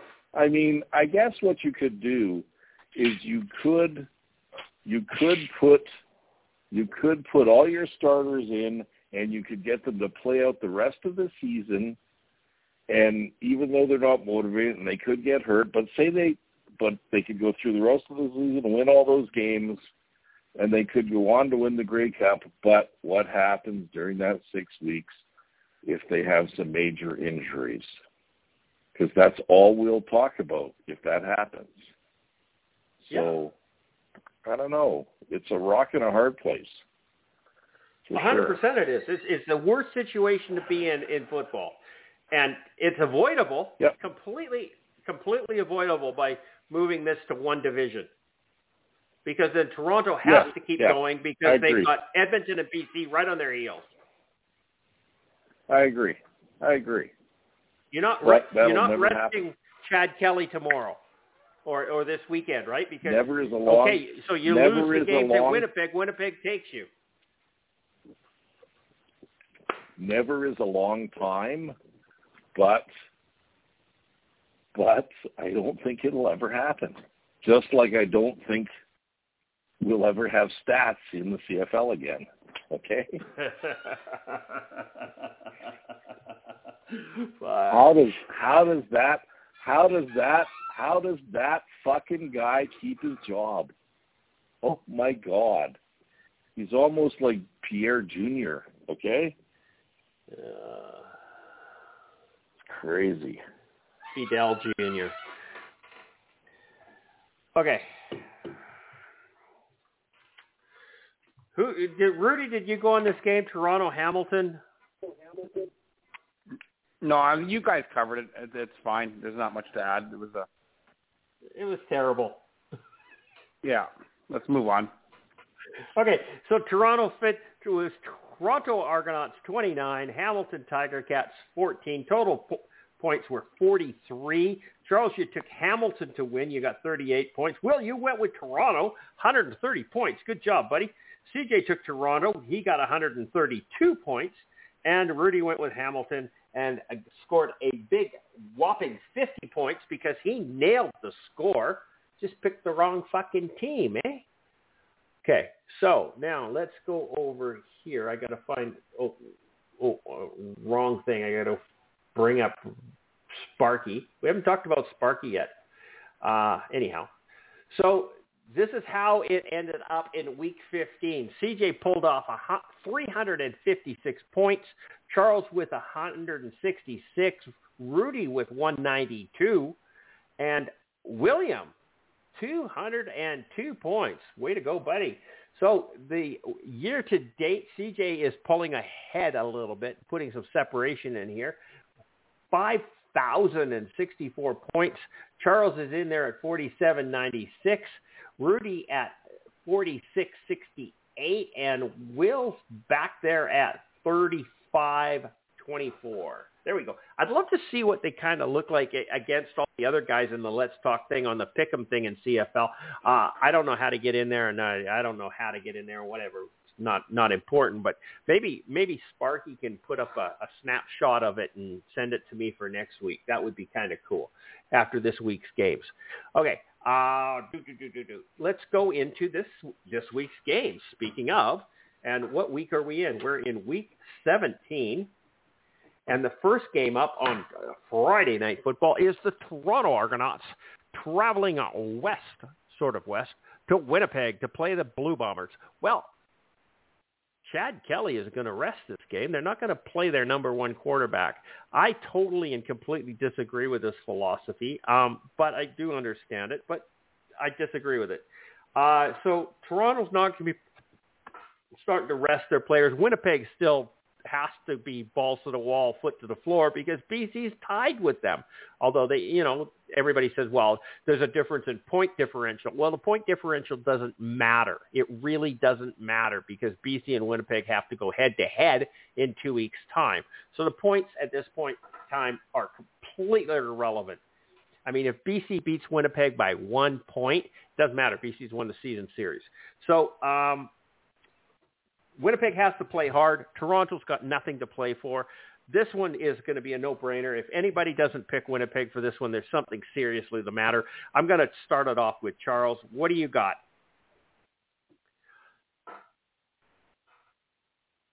Well, this is get... really stupid because this was supposed to be the the the two top teams in each division going head to head to see who has at least bragging rights about who the best football team is, then we're not going to get that now because they're going to rest Chad Kelly. So even if the Bombers go on to beat Toronto, they didn't really Toronto because they're not playing. Toronto's not playing their uh, their their full and top team. It, it's kind of a taking what should have been a, a, a marquee matchup and kind of turned it into uh, you know a glorified exhibition game. You got Toronto I mean, I know they're worried about injuries and this and that, but we're six weeks or so still from the playoffs. It's too early to be resting people. I'm sorry, it is. I know you're home and cool out. I know you've clinched the Eastern Division. And I know and uh, if you're playing a team like Hamilton or Ottawa or something like that, then maybe I get resting Chad Kelly because without Chad Kelly, you can probably still beat those teams. You're playing against the Bombers here. I still think you play Chad Kelly. You play your full team. This is a uh, supposed to be a marquee matchup, and it's not anymore because you're not going to get the full uh, the full Toronto team. So, like I said, if Winnipeg beats them, big deal. Who cares? They weren't playing their full team, so they should beat them. So, having said that, I am going to go now with Winnipeg. I might have gone with Toronto had they been playing their full team, but I'm not going to go with them now, and I don't think many other people would either, because quite frankly, they should be a, a pretty, um, honestly, a pretty easy Winnipeg win. I don't think it's going to be that close now, because they really don't seem to care Toronto. So I'm going to go Winnipeg and uh, say 49 points. 49 points. Okay. Um, I had something to add to that. Something that you, that you said Such as?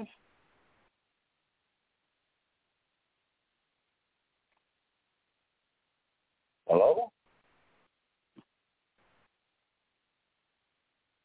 Hello?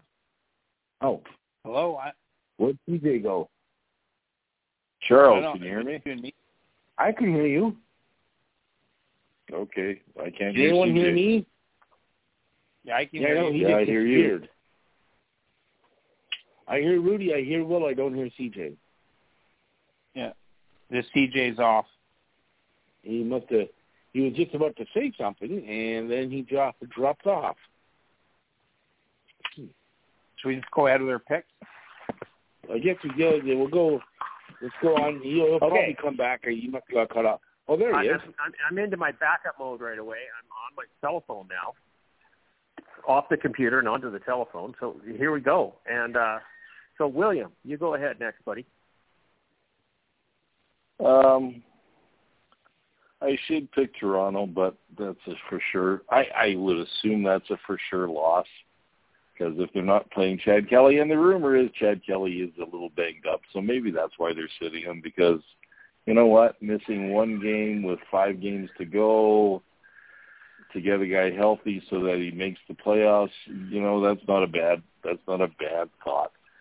Um, and and the other the other thing is Winnipeg's going to be ultra motivated because correct me if I'm wrong, Rudy. Is this the first time they've played each other this year? Yes. Yes. The only time. Okay, so so Winnipeg's also looking for revenge from the Grey Cup, and so what the hell? So give them a false sense of security. So I'm gonna pick uh I'm gonna pick Winnipeg sixty. How does that sound? I think that's a lot of points because I don't think Toronto's going to score that many. Yeah, but Winnipeg could score sixty. yeah, there's a possibility in there. Anyhow, I remembered what I was going to say. Uh, Chad Kelly is a little bit banged up. I've, I, I've heard that before, but they're playing Winnipeg. Winnipeg has probably got one of the strongest, most violent defenses out there right now. If Chad Kelly's going to get injured in a game for the rest of the season, this would be the game that I would sit my quarterback out of Winnipeg. Okay? Let him play Ottawa, let him play Montreal, let him play whoever else. Doesn't really matter. Keep him up to game speed, everything else, but just get him away from Winnipeg. So I don't I understand what they're doing. It, it's, it's not because they've clinched and they've got you know, six weeks to go before the playoffs and everything else. It's because it's they're playing Winnipeg. And if this game mattered, he'd have to play. He'd have to, you know, suck it up and get in there. But why would you risk him against that defense? That's my philosophy. You know, I understand it. I don't agree with it. I think they should be going for the record. I think that that's more important than than I'm not going to say the Grey Cup game, but more important than resting and getting prepared for it and everything else, you should be going for the record, man. And and and that to me is important. And obviously, it's not to majority people. They just think that if they go for the record, they're not going to get the Grey Cup, and I don't necessarily agree with that. It's not an either either or thing. So CG has taken Winnipeg, and I'm going with my 48 points. Rudy, what you doing? Uh, you know what? I think Toronto's defense will still play Winnipeg tough, but yeah, I mean Winnipeg's gonna win this. I'll say Winnipeg. It'll be nice. It'll be Winnipeg fifty-four. Fifty-four points. Okay, there we go. Now we've got Saskatchewan into BC. Uh, this is an important game for BC. Uh, it's an important game for Saskatchewan. Last meeting, Saskatchewan beat BC. I don't think that's going to happen again this time. But we're going to let Charles tell us what he thinks is going to happen. Well, it better not happen this time because, quite frankly, I sat through the Hamilton loss. I sat through those horrible three quarters against Ottawa before it finally got better in the fourth quarter. We're at the point of the season now. The Lions are battling for first place with Winnipeg.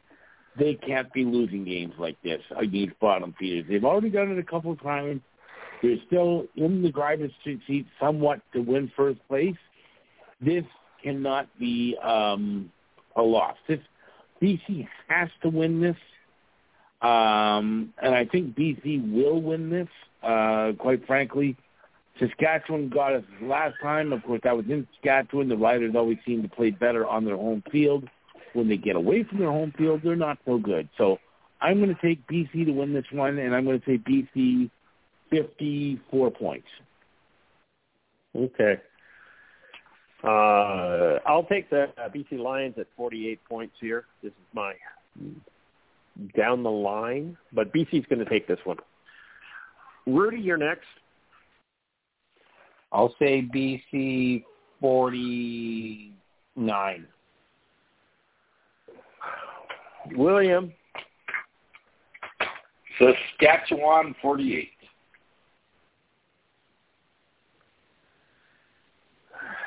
Deep sigh. Okay, the next game is we, this is a tough one in my opinion. Actually, there's two. The last two games are hard. Montreal into Ottawa, play the Red Blacks. Tough game.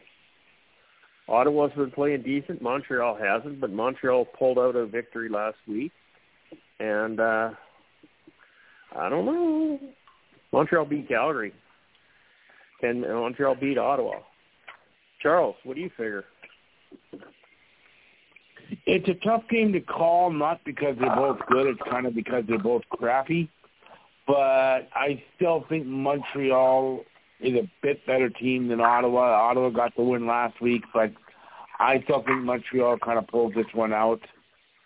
Uh, Montreal 48 points. No, but 45, 45 points.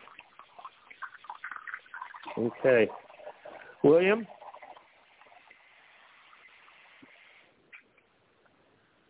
Yeah. Um, hmm, Ottawa 42. Ottawa 42. Rudy? Ottawa 45. And CJ is taking Ottawa at 48. The last game is the Calgary Stampeders into Hamilton to play the Ticats. These are two teams that Wait, mailed it stop, in last week. Stop, stop, stop. Can What? I change my pick, please? Can I change my pick? What do you want? The score Montreal of the team. 42. Montreal 42. Montreal. Okay. Rudy, what was your score? What did you pick? I didn't write it down. Ottawa 45. 45. Okay. And uh okay, Calgary Stampeders into Hamilton to play the Ticats. Charles?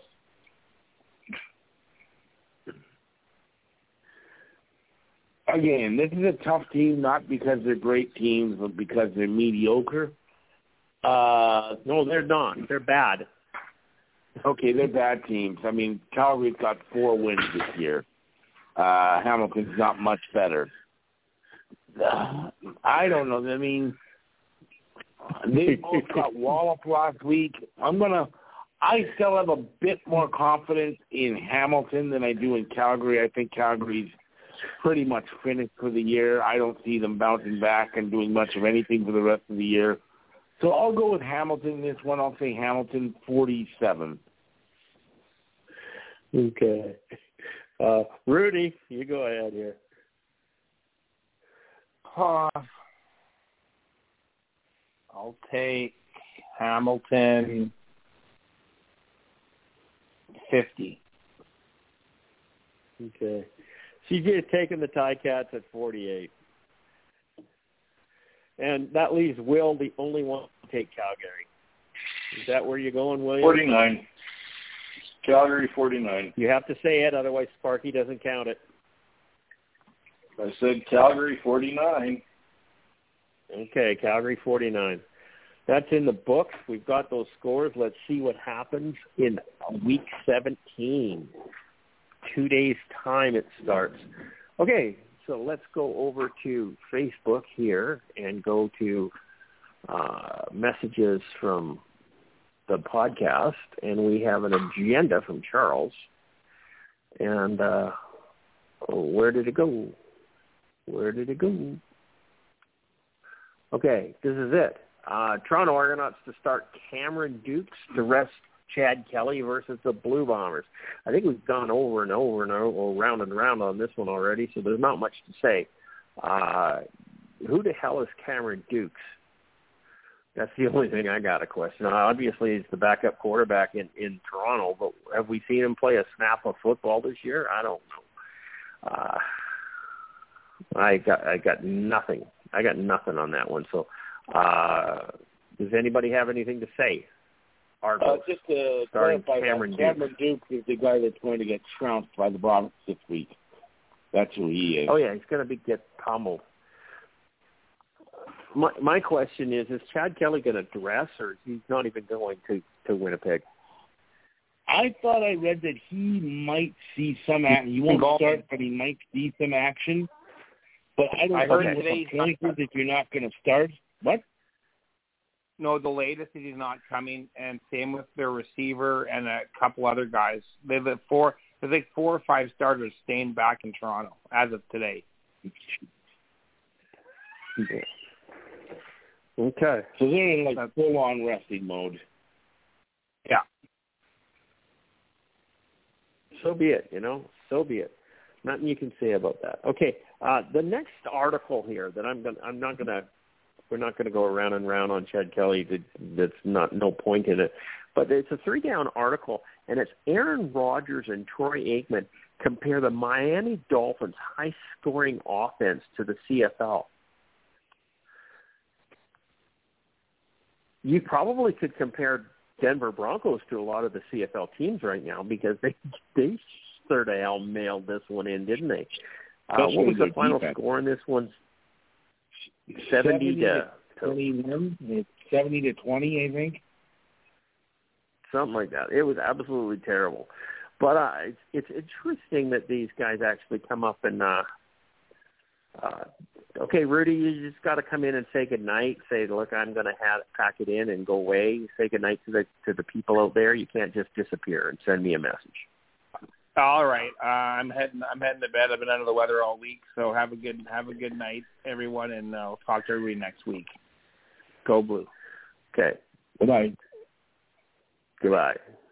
Gone. Okay. There we go. Now we can talk about them. Um,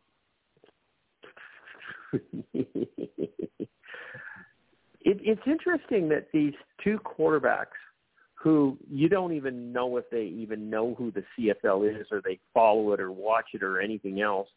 Um, they have no association with it at all. It's not like Doug Flutie comparing it or something or, or Joe Theismann or, or Garcia. Um, but it's interesting how they just come out of the blue and say, "Yeah, this is this was like a CFL game," and it it shows huge support. I mean, they really got to pay attention to it.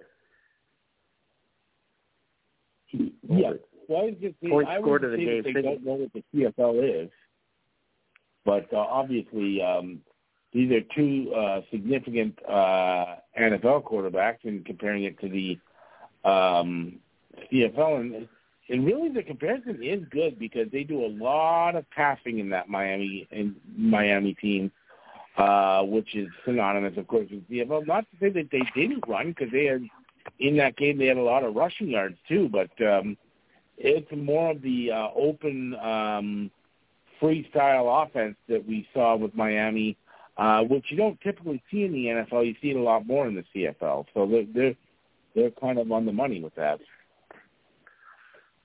Mm-hmm. So this was nowhere near the highest scoring game in the NFL. That was a 72 to 41 victory by the Redskins over the Giants, and then the, in the CF game was uh, 82 to 14, where Montreal Alouettes took out the Ticats. Uh, but this was a pretty big mollywhopping because there's not much, not another way to describe this thing. It's 70 to 20 or something, whatever the score was. Um, but yeah, I'm kind of impressed that um, Aaron Rodgers come out of the blue and said this. This is this is cool. This is good for the CFL. I'm still yep. jumping up and down. I still think that we should be talking about expanding, getting our tenth team in America, and uh, that's probably where Will is going to tell me that it's never going to happen. Just kind of like one division and kind of like anything that makes sense uh, well, I you know I don't disagree with you. I think the place to go is America, but uh, I don't know if it'll happen because not with Randy Ambrosie there because he's totally fucking sold on Halifax. Remember? Remember Randy Ambrosie? Oh, I do. That guy. Yeah. Yeah, I know who so, he is. Yeah. And I'm thinking Aaron Rodgers made a comment because Aaron Rodgers is bored right now because he's got nothing to do because he's got a Tony Kelly sentence. Yeah. But I, I'm, you know, the other thing I'm thinking is a lot of professional football players, because don't forget, they've probably played with some guys in the CFL in college, and they probably follow football. I mean, they're probably football fans, like I am, and they probably watch football. And maybe that's why they know these things. You know what I mean? Well, if you're a student of the game mm-hmm. and you want to learn, mm-hmm. you don't want to be learning from people right. that you're playing against so much because there's nothing no. new there.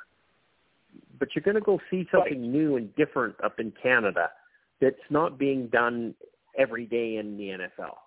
So it being a student of the game, that would be why or how they would be watching CFL games in that aspect of it. In my opinion, maybe I could be totally wrong, but um, kind of cool. I, I, I'm kind of stoked about it. Charles, do you have anything to say here? No, I mean I kind of already went on it anyway, but uh, yeah, I think it's Oh, a, you? a plus when you see these uh, NFL guys um, who are comparing it to the CFL, and maybe uh, some of these guys that saw that Miami game say say to themselves, "Oh, well, this is let's see what they're talking about." So it's good that it can help draw more eyes to the league. Hundred percent, hundred percent. There's no such thing as bad publicity. Any Right. NFL, any notable NFL player that utters the word CFL is a good thing. It's it's a hundred percent. It's a good thing. There's no way around. Or that. maybe they were saying, maybe they were saying, look at that Alex Singleton guy. He was the best defensive player in the CFL, and now he plays for Denver, and he's not anymore. yeah. Uh, pretty scary stuff. Okay. We'll move on a little bit. We've got a couple more things to do, and then we're going to go night night. Uh, Hamilton Tiger Cats signed CFL veterans Derel Walker and Jamal Davis. Is this a state of um, uh, they're have they given up or is they're they're trying to do something? I mean, how do you, Jamal uh, Derel Walker is he played football in the last two years? Uh, I was just going to say, tell me you're getting desperate without telling me you're getting desperate. A hundred percent, they're desperate. It, it, it, it's I getting mean, to the point where it's If pathetic. Walker is your answer, you've got uh, bigger problems than you think. Well, you know, is that any different than Chris Jones in Edmonton signing uh, Emmanuel Arceneaux? No, but I mean that was a team that just needed people, needed bodies, and needed veterans. I mean that was. I think that's what that, that was all about.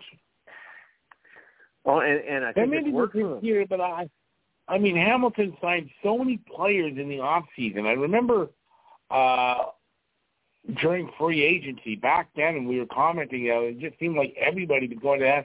They don't have a lack of um experience there but they're bringing these guys in, uh, these older guys, experienced guys, and I don't know. It seems like uh, they're just trying to throw something at the wall just to get some sort of win here. Hey, maybe You know, that's a what you couple weeks ago, I would have said that Ham- Hamilton was going to make a run for, I, you know, they're going to end up in second place in the Eastern Division. Montreal's going to come into Hamilton. Hamilton's going to slap them around last week, and and then uh, Hamilton's going to take Toronto out in the Eastern Final. You know, it's a one-game shot. Anything's possible, um, especially with t- Toronto having six weeks off, and uh, Tiger Cats hungry right to the very end and come in and, and, and, and slap the Argos around. Is that possible? It's highly possible. Do you think that this is the run they're trying to make right now, knowing that hey, they're they're this close to getting into the Grey Cup game in their own city? Not it's not off. It's not a it's not a bad theory for them. Who? Okay. So, William, do you have anything to say about Derel Walker being signed? Yeah, who did he was playing for somebody this year, was he not?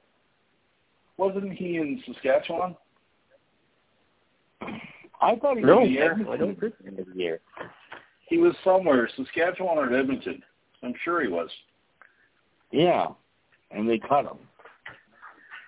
Yeah, Okay. yeah, yeah, yeah. But well, well, I mean, it's a body, right? Yeah, And it's a proven receiver. And yeah, he was in never know, Saskatchewan. He was maybe in, he, he, he was in the Elks last year, and he was in Saskatchewan at the beginning of the season. maybe maybe Scott Milanovich has got things going on with the offense. He's looking for some receivers.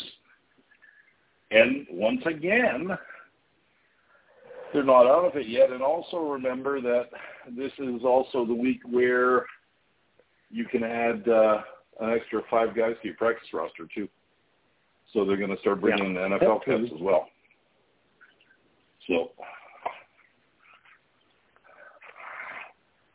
if you know what I mean.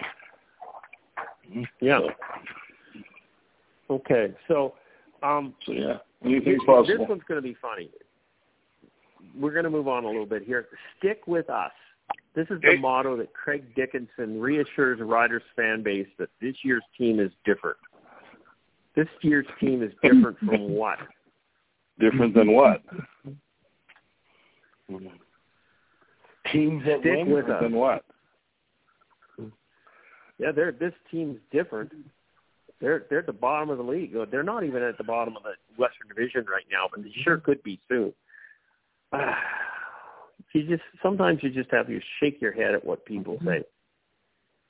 Does this clown have a job next year? No. No way.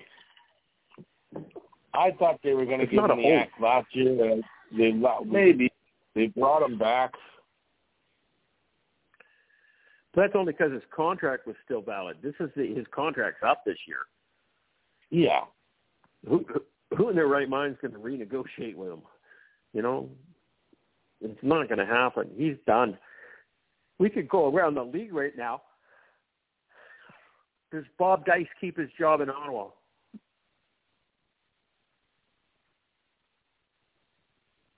Honestly, Somebody? to be fair, I think he's been he hasn't done a great job.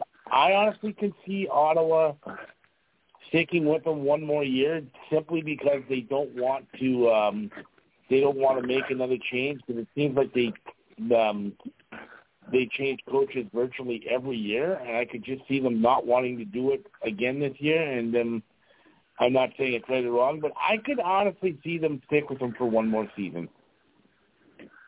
Well, I agree. Is Ottawa keeping? Yeah. Okay. I I do as well. I I um who's I I I who's don't the coach know over in Montreal? I think yeah. or uh, what's his name? I think he's done a good job this year, considering. Who? Bob What's Dyce or Crazy Man? No, no, guy in Montreal. What's his name? Jason Maas. Yeah, Jason Maas. So they're going to keep yeah, Jason Maas in Montreal. Yeah, he's, they're not. He's yes. not going anywhere. Okay. Now here's a tough one. I don't think so. Ryan Dinwiddie. They're going to keep him in Toronto. Holy, no, I think they should fire the fucker.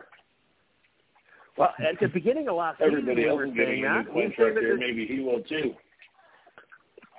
At the beginning of last season, everybody was calling for Ryan Dinwiddie's head. The guy was being a complete idiot.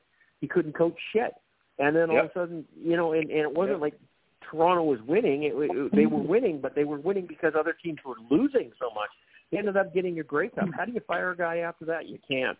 So Ryan Dinwiddie in there right now. He's uh, twelve and one. You can't fire that guy. He's there for no. He's he's got a couple of years before they get a pissed off.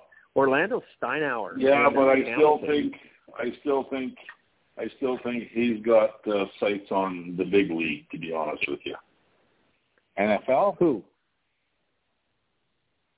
Dinwiddie? Ryan NFL. Dinwiddie? Yeah. Yeah. I do believe that. Wow. That's all okay. he ever talked about when he was in Calgary. So. Interesting, interesting, interesting. We'll see what happens there. Okay, uh, Orlando Steinauer in Mont in Hamilton. Uh, if Ooh. you know what's going to save his job, Ooh. I mean, going to the Grey Cup would save it. Winning the Grey Cup would definitely. Uh, the, yeah, the, but he's been the to the Grey Cup and he's never definitely a possibility. I mean, Scott Milanovich is sitting in the wings right now. That's for sure. Definitely in the in the coordinator's position. Uh, do they make a change? Well, but you know I, what? I think it just depends on what happens you also, to Hamilton next you year. also gotta, but you also got to think if any team, if any team fires their coach, Scott Milanovich is the first guy on the on the head coaching list. Oh, 100%. You know what I mean? Yeah. So Hamilton has So, to make you know, you really have to. But that Ha- Hamilton that has to might make be a the reason decision why before Hamilton else wants to promote him. Yeah. Yeah. So I, I did Yeah. hear something that they're going to move Orlando Steinauer up into head office, director of football operations, or something like that, and then Scott Milanovich was going to be head coach. I don't know whether that rumor has any truth to it, it has any traction to it, but it, it would make sense. Mind you, Bob what's his face seems seems pretty he seems pretty dedicated to Orlando Steinauer. So maybe he would do hundred something like percent. that. That's what I'm saying. You know, you keep him around, you move him up into head office, and you make him part of a part of the pinball Clemons type of thing. Yep. Yep. Okay. So Because there's Orlando those are the four Steinauer is a lifer a lifer CFLer, right? Yeah. Oh yeah, yeah, and and a lifer for Ticat, I think. Yep. Yep. So you know he, he's going to continue in the CFL. He's going to continue with the Hamilton Tiger Cats. He just might not be coaching, and that's not definitely Yep. necessarily a bad thing for the for the Ticats. Okay, let's going over to Nope. uh, Saskatchewan in the Western Division. Uh, Craig Dickenson is he going to be here next year? My answer is no fucking way. I think no. I think I think No. they're going to dump both those guys. I think they're going to dump both of them. The the the What, Jeremy O'Day well? and and and Dickenson. Yep.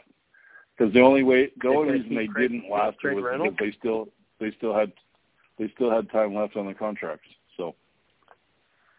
They got to get they got to get rid of that. They got to get rid of that management salary cap. They gotta. They gotta. Hundred percent agree with that one. Charles, So Yeah, yeah, he's gone. Craig Dickenson, Jeremy O'Day, Craig Reynolds. Yeah, I think they're all. I I All wouldn't three? be surprised if they completely clean house, start from scratch.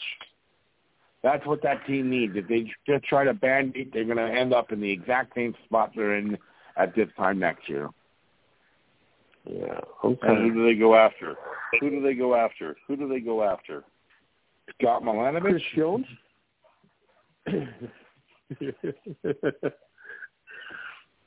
I don't know. I don't know. Okay, let's go up to Edmonton. I, I don't know. I don't have an answer to that question. Yeah, I would go after Milanovich. I don't care who you are. I would go after Milanovich. But I, you know, being being Scott in in Hamilton right now, uh, being an Eastern Division guy, I don't know if I would take Saskatchewan's job. You know, he, he'd probably be more comfortable in, in, in Hamilton. And, and, and if you say it's true and, and Ryan Dinwiddie jumps to the NFL, what better person to put into the Argos than Scott Milanovich? Yeah, but you Oh, got to he's be a pretty. before, so yeah. I think I think you have to be a pretty. Uh, I think you got to be a bit of a masochist to take the job in Saskatchewan ever because Oh, I, I being agree. a head I coach, That's why they couldn't get a head coach or general, yeah, head head coach or general manager in Saskatchewan's got to be hard. Got to be hard. Well, yeah, you're in a fishbowl. Okay. Edmonton, Yeah. do they keep Chris Jones? Yeah, because he's still got two fucking years left on his contract. Yeah, he's not finished. He's going to build a Grey Cup winning team, my opinion. Charles, what do you think? Yeah, uh, Chris well, Jones we'll sticks see. around or he's gone? Honestly, we got two more. He's earlier this season. I might have said no, but you know what? He's like Will says. He's got two more years, and I think you're finally starting to see improvement with that team. That team is showing signs of getting better. So I think he is going to come back. Does he have a? So, let me a ask you a question. Contract? I thought it was only three. Yeah, no, it was four. It was four. Four? Yeah, I think he's right. they uh do they uh do they cut Taylor Cornelius at the end of the year? Oh, yes. Yeah, Or they're trade paying him way too much money. Because Tre Ford is their guy going forward. That's obvious, and you're not going to pay that much money to a backup. No, No. no, absolutely not. Well, you're paying Tre Ford way less. Um, well, yeah, you're paying Okay. you're paying Tre Ford. He's only he's only a second year guy. okay. Oh, Mike O'Shea. Do we keep Mike O'Shea in Winnipeg? No, fire the fucker. Let uh, Okay, what are they going to do with let- Kyle let Walters? Unless, unless he quits, Let- he's not let- going anywhere. let Buck Pierce take over. Come on now. What what what about Kyle Walters as as, as um, general manager? They didn't renew his contract. Not yet. That that's the one way Not I could yet. see it. I could see if Kyle Walters leaves, maybe Mike O'Shea takes over as GM, and they promote Buck Pierce to head coach. That's the only way I see him leaving the coach as coach. Yeah, possibly, possibly. We'll see what happens there. That that's what that's not written in stone. Michael Shea is, as head coach is not written in stone over there. Kyle Walters is not GM in stone. There there there, there might be some movement in the off season in that town, especially if if Winnipeg is a first round knockout in the playoffs. Yeah. Right? Yeah. Who knows? You never, Yeah. you never know. And I, I'm not saying that because I think BC's going to take him out. But if it if BC does, um, you know that that that's a challenge. Know, how do you what do you do about that? Uh, okay, Calgary, Dave Dickenson. Are you keeping Dave Dickenson? He's just been promoted to general manager. Uh, do you move him up into the general manager's office and take the head coaching thing away from him, give it to Mark Kilam or somebody like that? Uh, Will, you talk to me on this one. You've got uh, Calgary's ear right now. What would you do? Are you comfortable with Dave Dickenson as head coach and general manager?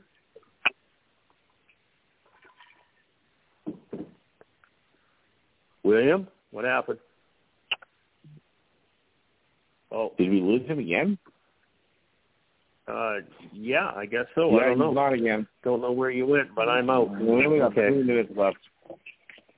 Oh, you're there. I know. We got two and a half minutes left. Are you Oh. keeping Dave Dickenson, or do you move him up into the general manager's office and promote somebody else? Uh, you know what? He hasn't he hasn't been calling plays at all this year, and I think it shows. I really think it shows. I uh, I would personally get I would get rid of some assistants this year, and bring somebody else on. Okay, but you leave him as head coach. I don't like. Yeah, yeah, just this year. There's Okay. nobody. There's nobody on their roster. There's nobody on their roster right now that can replace him, in my mind.